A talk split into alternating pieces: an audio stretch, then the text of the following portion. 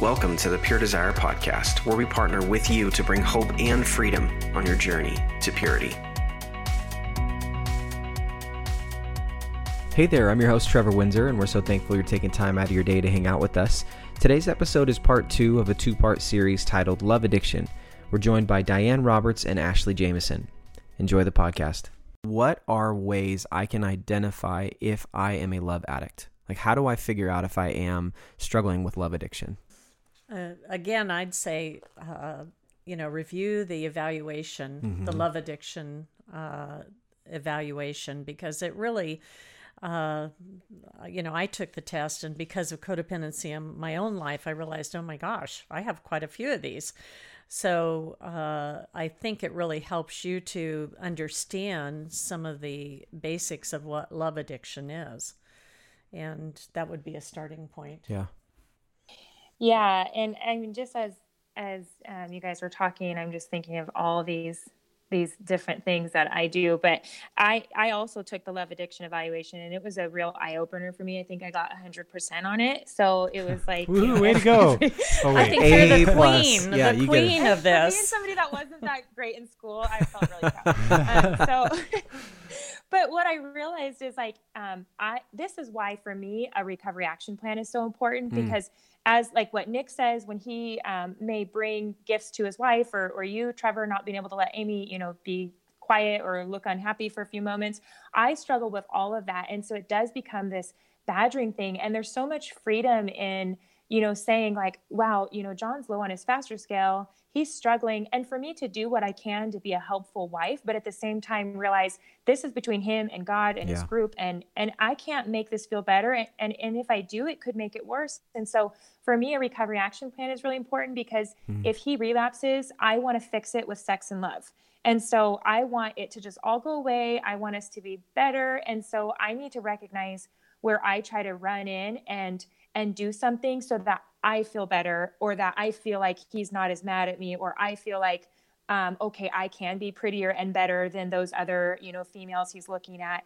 And so I need to identify where I'm not just trusting God with the process with my husband, but I'm trying to rush in and fix it myself. Um, mm-hmm. Um, and and I can really tell um, when my behaviors are incongruent with my feelings. So if I'm feeling closed off and and not like I want to be vulnerable physically or intimate with intimate intimately with him, but then I do it anyways because I feel like it's going to make him happier or our relationship better. Then then I knew I'm doing something um, out of an unhealthy motive, and so that's where I hmm. can try to identify those areas and then have a plan and let my and let my husband know that this is not just to punish you, but it's also to make sure that I deal with this in a healthy way um, and that I don't see bitterness um, because I'm trying to rush in and fix something.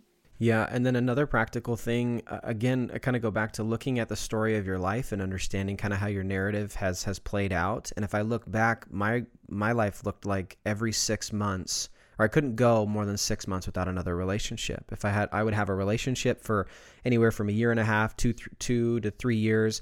We'd break up, and then within six months, and it, like I, I have gone back and looked at it and calculated. There's not one time in my life I was six months without a relationship.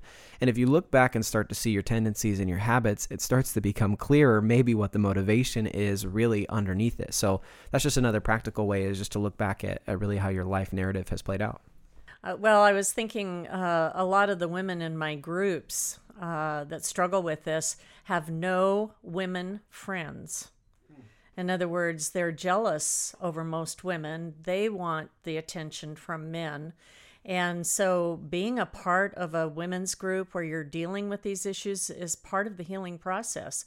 And I think men uh, often are the same way that they have they'd rather have women friends so uh, for deep relationship, I mean, mm-hmm. you can go fishing with guys and golfing and stuff, but for real, real deep relationships, I think uh, that's really something to look at, especially for women. Mm. If you have no women friends, uh, and you're constantly looking for male friends or male relationships, that's usually an indicator.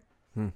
That's perfect, Diane, because that was kind of like right before what I was going to say the perfect on ramp the opposite of um, what I was going to say, but at the same time, just that healthy relationship in all aspects.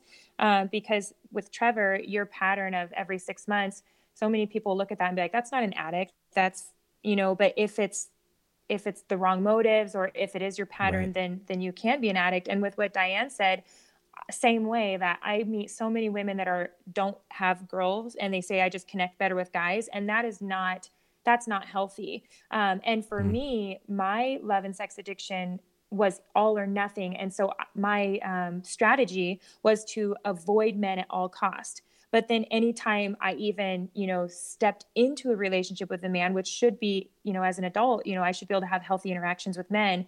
It was like I ended up sleeping with every man that I was friends with. And so there was no balance of being able to have healthy um, boundaries and friendships with both men and women. My strategy was just to avoid men, but then I fell in deep trouble anytime I ended up being around a man. And so I could go like a year or two without a relationship or any sexual encounters because I was just avoiding it, avoiding all male relationships um, at any cost. And that's not healthy either. I need to learn how to be around men and women in a healthy way with, with good boundaries.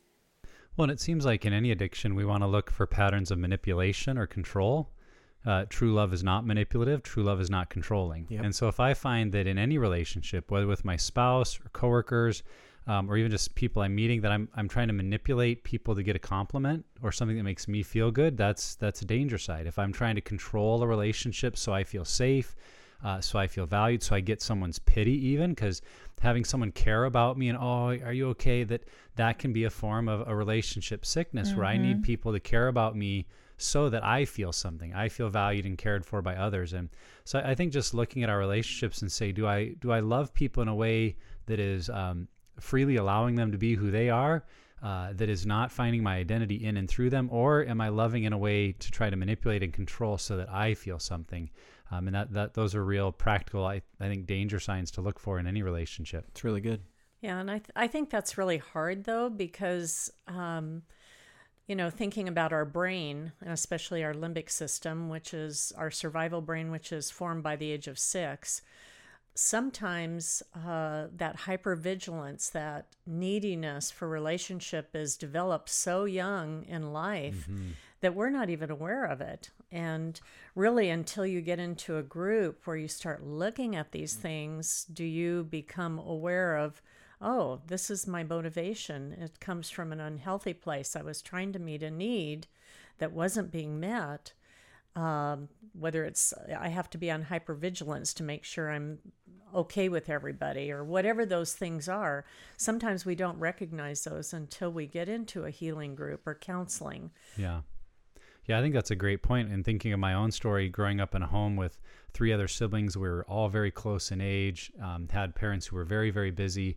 My mantra early in life, you know, became notice me. Notice me either because I'm picking on my siblings and getting in trouble, which was a form of getting noticed, right? Or because I'm working really hard to perform and be the good kid or sing in the choir, the, the things that got me the accolades and the attaboys. And I think that that early childhood pattern of notice me is what leads me into a relationship sickness where I can manipulate or control others to be noticed because that can be what makes me feel like I'm okay, that people notice me. And so I think for anyone, we can look at those patterns and we may not even have uh, memories of what happened under the age of six, but we can evaluate the situation we grew up in. Did we grow up in a broken home? Did we grow up with a mom that had to work out of the home and was always leaving us with caregivers? Did we grow up with a very you know strict and abusive dad, or um, were we left frequently with other family members? How did they treat us? And we might not remember any of it, but we can, in wisdom and with some fair discernment, look back and see what patterns were created that might have caused us to evaluate love or relationships in an unhealthy way. Mm-hmm. And when we start to see some of those roots, Again, we're not ever trying to blame the past or say it's their fault. We're trying to be aware um, so we can change the power that those things have over us by inviting Christ's redemption and healing into all of our story. Oh. So, when did you recognize those patterns? Did you yesterday. no, just kidding. Six minutes ago. Yeah. Uh, no, I think. In other was... words, it's, it, it takes a while to yeah. see those, and sometimes it it takes reflection from others. Well, I think I noticed the patterns my first time through group, but more in relation to how that could lead to me acting out with pornography or in in kind of the lust and sexual addiction. To really see it more as an emotional issue that led me into all kinds of unhealthy things, mm-hmm. probably took a couple of years because there is it's just so part of our life, as you said. It's it's part of that limbic system that is just built into us at such a young age that exposing it can take time, and it's a process of hearing others and um, being willing to go back and really do some hard work there. So it's it's not a simple or an easy thing. So earlier, Diane, we talked a little bit about where we might see some love addiction in Scripture in the woman in the well. Um, are there other places we could look at in Scripture that might give us examples either of love addiction or some direction on how to overcome this and how to invite God's help uh, into this area of struggle in our lives? Well, I think one that comes to mind immediately where Jesus says, Love your neighbor as yourself sometimes we're loving everybody else so much, we're not really loving ourselves. And I mm. think Ashley spoke to that really well when she said, When I discovered who God created me to be, rather than making others idols. So I think it's hard to do that balance of loving others as you love yourself, but you can't fully love others unless you first love yourself and understand yourself. I think another scripture that comes to mind that shows the need that especially we as women, um, I, I've kind of bounced this around a lot in my mind because I've worked with sex addicts and love addicts with women, and um, I, I really think the foundation. And Ashley, you put it well that you were kind of a combination of both, a love addict and a sex addict. And I think I go, the going to the scripture where in Ephesians it says, "Husbands, love your wives as Christ loved the church. And he doesn't say, Wives, love your husbands. He says, Respect your husbands. So I think there's a deep need that God created in us to be loved. And so um, that's a legitimate need. But when we make it an idol, then I think there there has to be balance there too. So those are the two scriptures that come to mind. Yeah, I love that you started with love your neighbor as yourself because Jesus also started that with love the Lord your God with all your heart, soul, mind and strength. And when I think of where this applies scripturally or what we can take out of God's word in terms of love addiction, very often we're trying to fill a place in our lives with another person that is intended to be fulfilled only by Christ himself. You know, I, I remember uh, Ted saying to me in an early counseling session to say we're all meant to be addicted to Jesus. And I think that's so true in love addiction that we are meant to have a, a, space in our lives that is only filled through a relationship, but that relationship is intended to be God Himself. Only mm-hmm. He is great enough, pure enough, right enough, loving enough to have that place in our lives. And if we don't give it to God, if we don't give it to Christ, we're going to look for it in someone else. And so uh, the healing point is to start and say, I want all of my energies, I want all of my passions to go back to Christ first. And then from there, He can direct me to what a healthy relationship looks like. Yeah. And I don't know if we can do that without examining, again, getting back to the motivation what's driving this? What's getting in between myself and my mm. relationship with God? So I, I think it's both. You have to do the examination of your story, where you've come from, why you do the things you do, why you get stuck in Romans 7, where you're doing what you don't want to do. Mm-hmm. And uh, then as you start processing that, it takes away the blockage and, and no longer do these other things become idols. Christ becomes the focus. Yeah.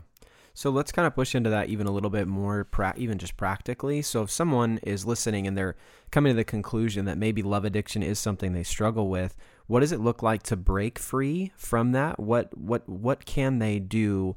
Uh, what can they be a part of? What materials? What resources? What can they do if they want to get free from love addiction? Well, I know that for um, for me, I think the first step is uh, becoming aware, breaking de- denial. So taking those evaluations, like Diane suggested, um, would be a great starting point. Um, I know for for me because I wasn't modeled intimate relationships or affection or um, deep conversation.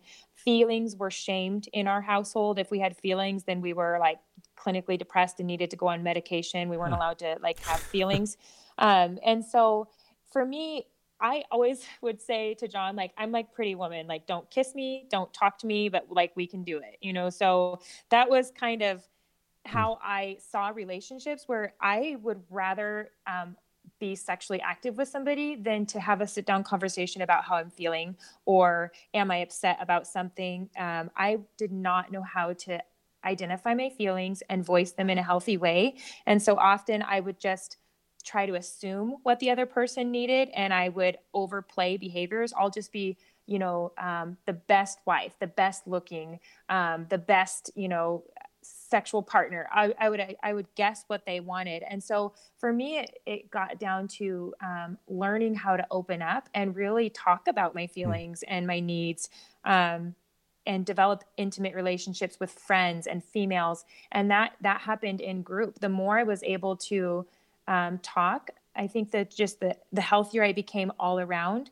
Um, because I wasn't afraid to have those hard conversations with John anymore. I people used to ask me, you know, like, how does that make you feel? Like my sister, and I would just like cringe and shut down. I hated that. Like, don't talk about my feelings. I'll do anything else, but let's not talk about feelings.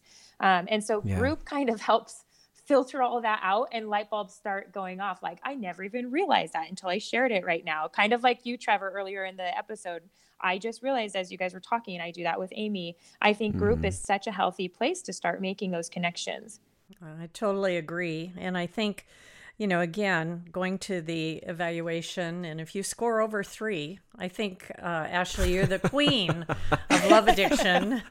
But wow. uh, if you score over three, then there you need to start looking and seeing mm-hmm. are there some issues here.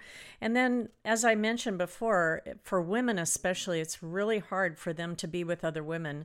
So joining a group is a great first start to breaking the power of isolation and then using the materials, our eight pillars materials is really good because it helps you process your codependency. It helps you figure out what your woundedness is and where it came from. We have the arousal template that helps you to see, oh, yes, all these patterns in my life, my woundedness, my behavior, my beliefs all show me that this is part of my love addiction and this is why I do or have done what I've done. And uh, I think also just uh, realizing that the group can bring real health to you and it it gives you a new sense of you know what are the what are the lies that i need to stand against who am i really in mm-hmm. christ mm-hmm. and what's interesting too the behind the mask which was written more for high school college age uh, i've had 30 40 year old women's go back through that because they realize oh my gosh my love addiction my sexual addiction started in my teens and so it really helps them to uh, kind of process uh, their teen years. Mm-hmm. So we've got resources, we've got groups. Those are great ways to come to a healthy place. Well, I think one of our tools that would be helpful here is something we call the personal promises or prophetic promises. Yes. Because what's happening in a love or relationship addiction is we're listening to a lie about where our value comes from. And so we have to replace that lie with truth. And that truth can't just be uh, reading God's word. I mean, that's valuable, but it has to be internalizing, personally experiencing God's word. And that comes through um, the experiences we've had with God, where He has shown us His love or His presence or His friendship. And so, for someone to sit and think through where have I relationally experienced God? What truth did He communicate to me? And then you know writing that out on like a three by five card and making yep. that part of your daily thinking so that when you're tempted to think i'm only valuable if someone else notices me or i only have worth if i'm in a relationship we can go to that card remember the experience we've had with god and of his love and say lord it's it's you who make me complete. It's your relationship that makes me valuable. It's your love that gives me purpose. And over time as the truth overcomes that lie we can begin to live out the truth rather than be driven by the lie. Yeah. exactly you know, another thing too to really consider though, if, if you're thinking through this and you're wondering, you know, I know that maybe sex or a porn addiction is in my life, but I, I'm not sure how to figure out if love addiction is really there or pressing into it. Pursuing counseling is another real practical thing. Um, you know, definitely having someone really that's there to help guide you through your own story, your own narrative, to really be able to look at your life and be able to evaluate what's going on. Um, so that's just another really, really practical thing. And it's something we talk about a lot on this podcast because counseling is going to be beneficial to you regardless of what's going on in your life, but it could really help in this area. I just really like what you said, Nick, about the cards. And, and I did that. Betrayal and Beyond um, walks women through that, identifying those promises and, and that counteract the lies. And I, I had a card in my purse. Um, and so if, if whenever I was feeling anything, because I, like I said, when I started this process, I couldn't even identify my feelings ever. I just thought I was totally cool and calm and collective.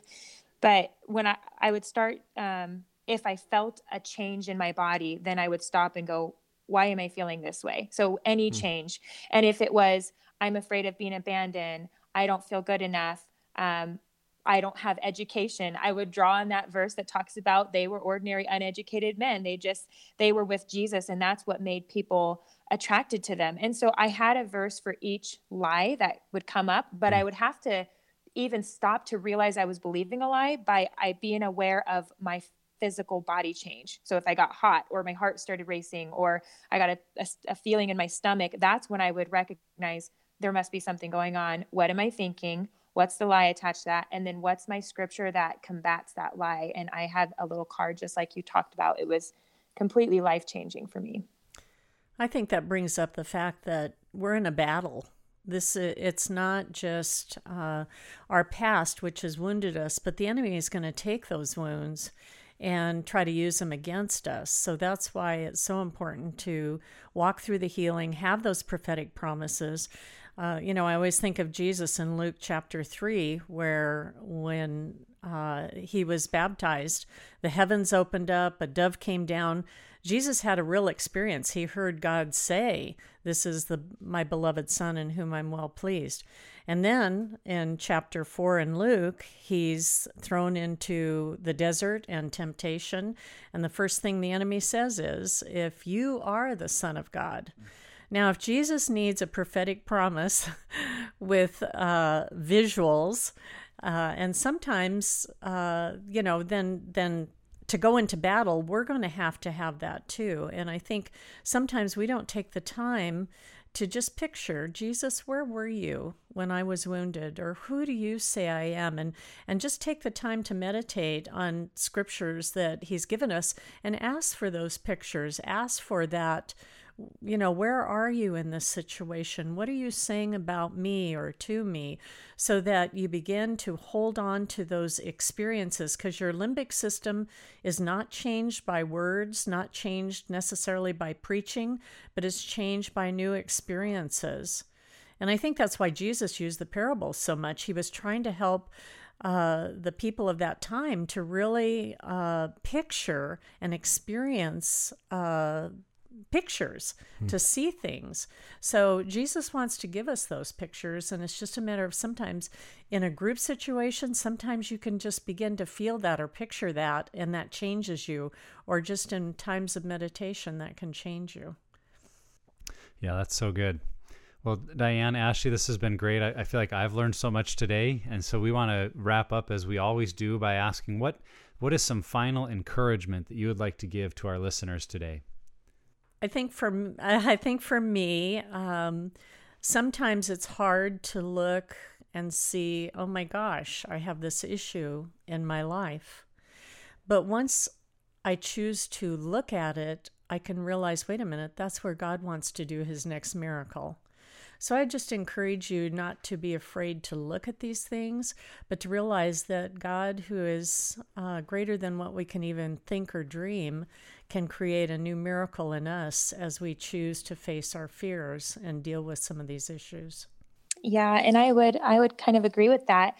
Um, that you know, if you do take the evaluation and score three or higher, that it's not shameful. We were designed for relationships. It's just, I think it's really important to identify where you're vulnerable to to to lack trust in God and put it in somebody else because if you can identify those areas and then place it where it belongs which is a dependency on Christ um, you're going to be so much uh, more fulfilled and you're going to be able to love better because it's not through this warped um, exasperating effort to try to get somebody to love you back when that's really not their job. I know that the the more boundaries and the more i can realize um, where i feel um, the most vulnerable. So if I feel like somebody's going to take advantage of me or trample all over me, a lot of times it has to do with like, you know, my extended family coming to stay at my house then i i become this weird person and i start lying and making excuses because i'm trying to get something without being honest but when i can say you know i really can only handle about one day and then during that one day i can love so well and so just being able to really dig and identify where where you have these vulnerabilities, I think is going to make you even a better lover of people and, have a stronger identity in Christ. And I think that'd be my final encouragement that as someone listens to this, they might find themselves feeling like, man, I am so messed up. Like I have problems I didn't even know about. And now they're realizing they've got love addiction issues. And that, that can be a discouraging thing, or we can allow it to be a hopeful thing because we can recognize here's an area of my life that I didn't even recognize was unhealthy because I thought love was just love and relationships were what everybody wanted. But when I see the ways I've twisted or manipulated or used relationships for my own good, that puts me in a healthy place of dependence where I can ask for God to show me what does love look like on his terms? What does a relationship look like that he wants me to have? And it can take us to whole new levels of growth and learning. And like you said, Ashley, we can have better relationships maybe than we ever expected because we're willing to look at what's unhealthy. So if, if anyone's listening feeling discouraged, I just say don't lose heart God knows all these things. He's with you in this, and He wants to use it for good and for health. And so lean into that. Look for the opportunities to grow, and I think you'll be really glad you did. Yeah, this this was awesome. I've been looking forward to this conversation for a while. Uh, I'm really glad that you know you guys were able to sit down and talk about it and and really this is an area I've identified in my life that's been you know a struggle and so even just sitting here talking about it now was really beneficial for me and so I just appreciate you guys and your vulnerability and expertise, really, when it comes to this topic. And I think that this topic in general is one that's easy to misunderstand and not properly identify. So uh, if, if a listener out there wants more information, you should check out the tools that we'll have listed in the show notes and really never hesitate to reach out. I think it's really important to always press in and, and try to figure things out rather than just riding the wave of life and, and hoping things come together. So, uh, Diane, Ashley, thank you so much for uh, hanging out and talking about this today. Thank you been great to be here. Thanks for having us. And thank you for listening to the Pure Desire podcast. If you like what you're hearing and want to keep up with the podcast, please subscribe. You can also rate and review our podcast and let us know how we're doing. For more information, check out our website, puredesire.org. And you can follow us on social media at Pure Desire PDMI. Once again, that's at Pure Desire PDMI. We'll see you next time. Thanks for listening to the Pure Desire podcast. For more information, check out our website, www.puredesire.org. Check in each week for new content on the podcast, and we pray that it will help you find hope and freedom on your journey to purity.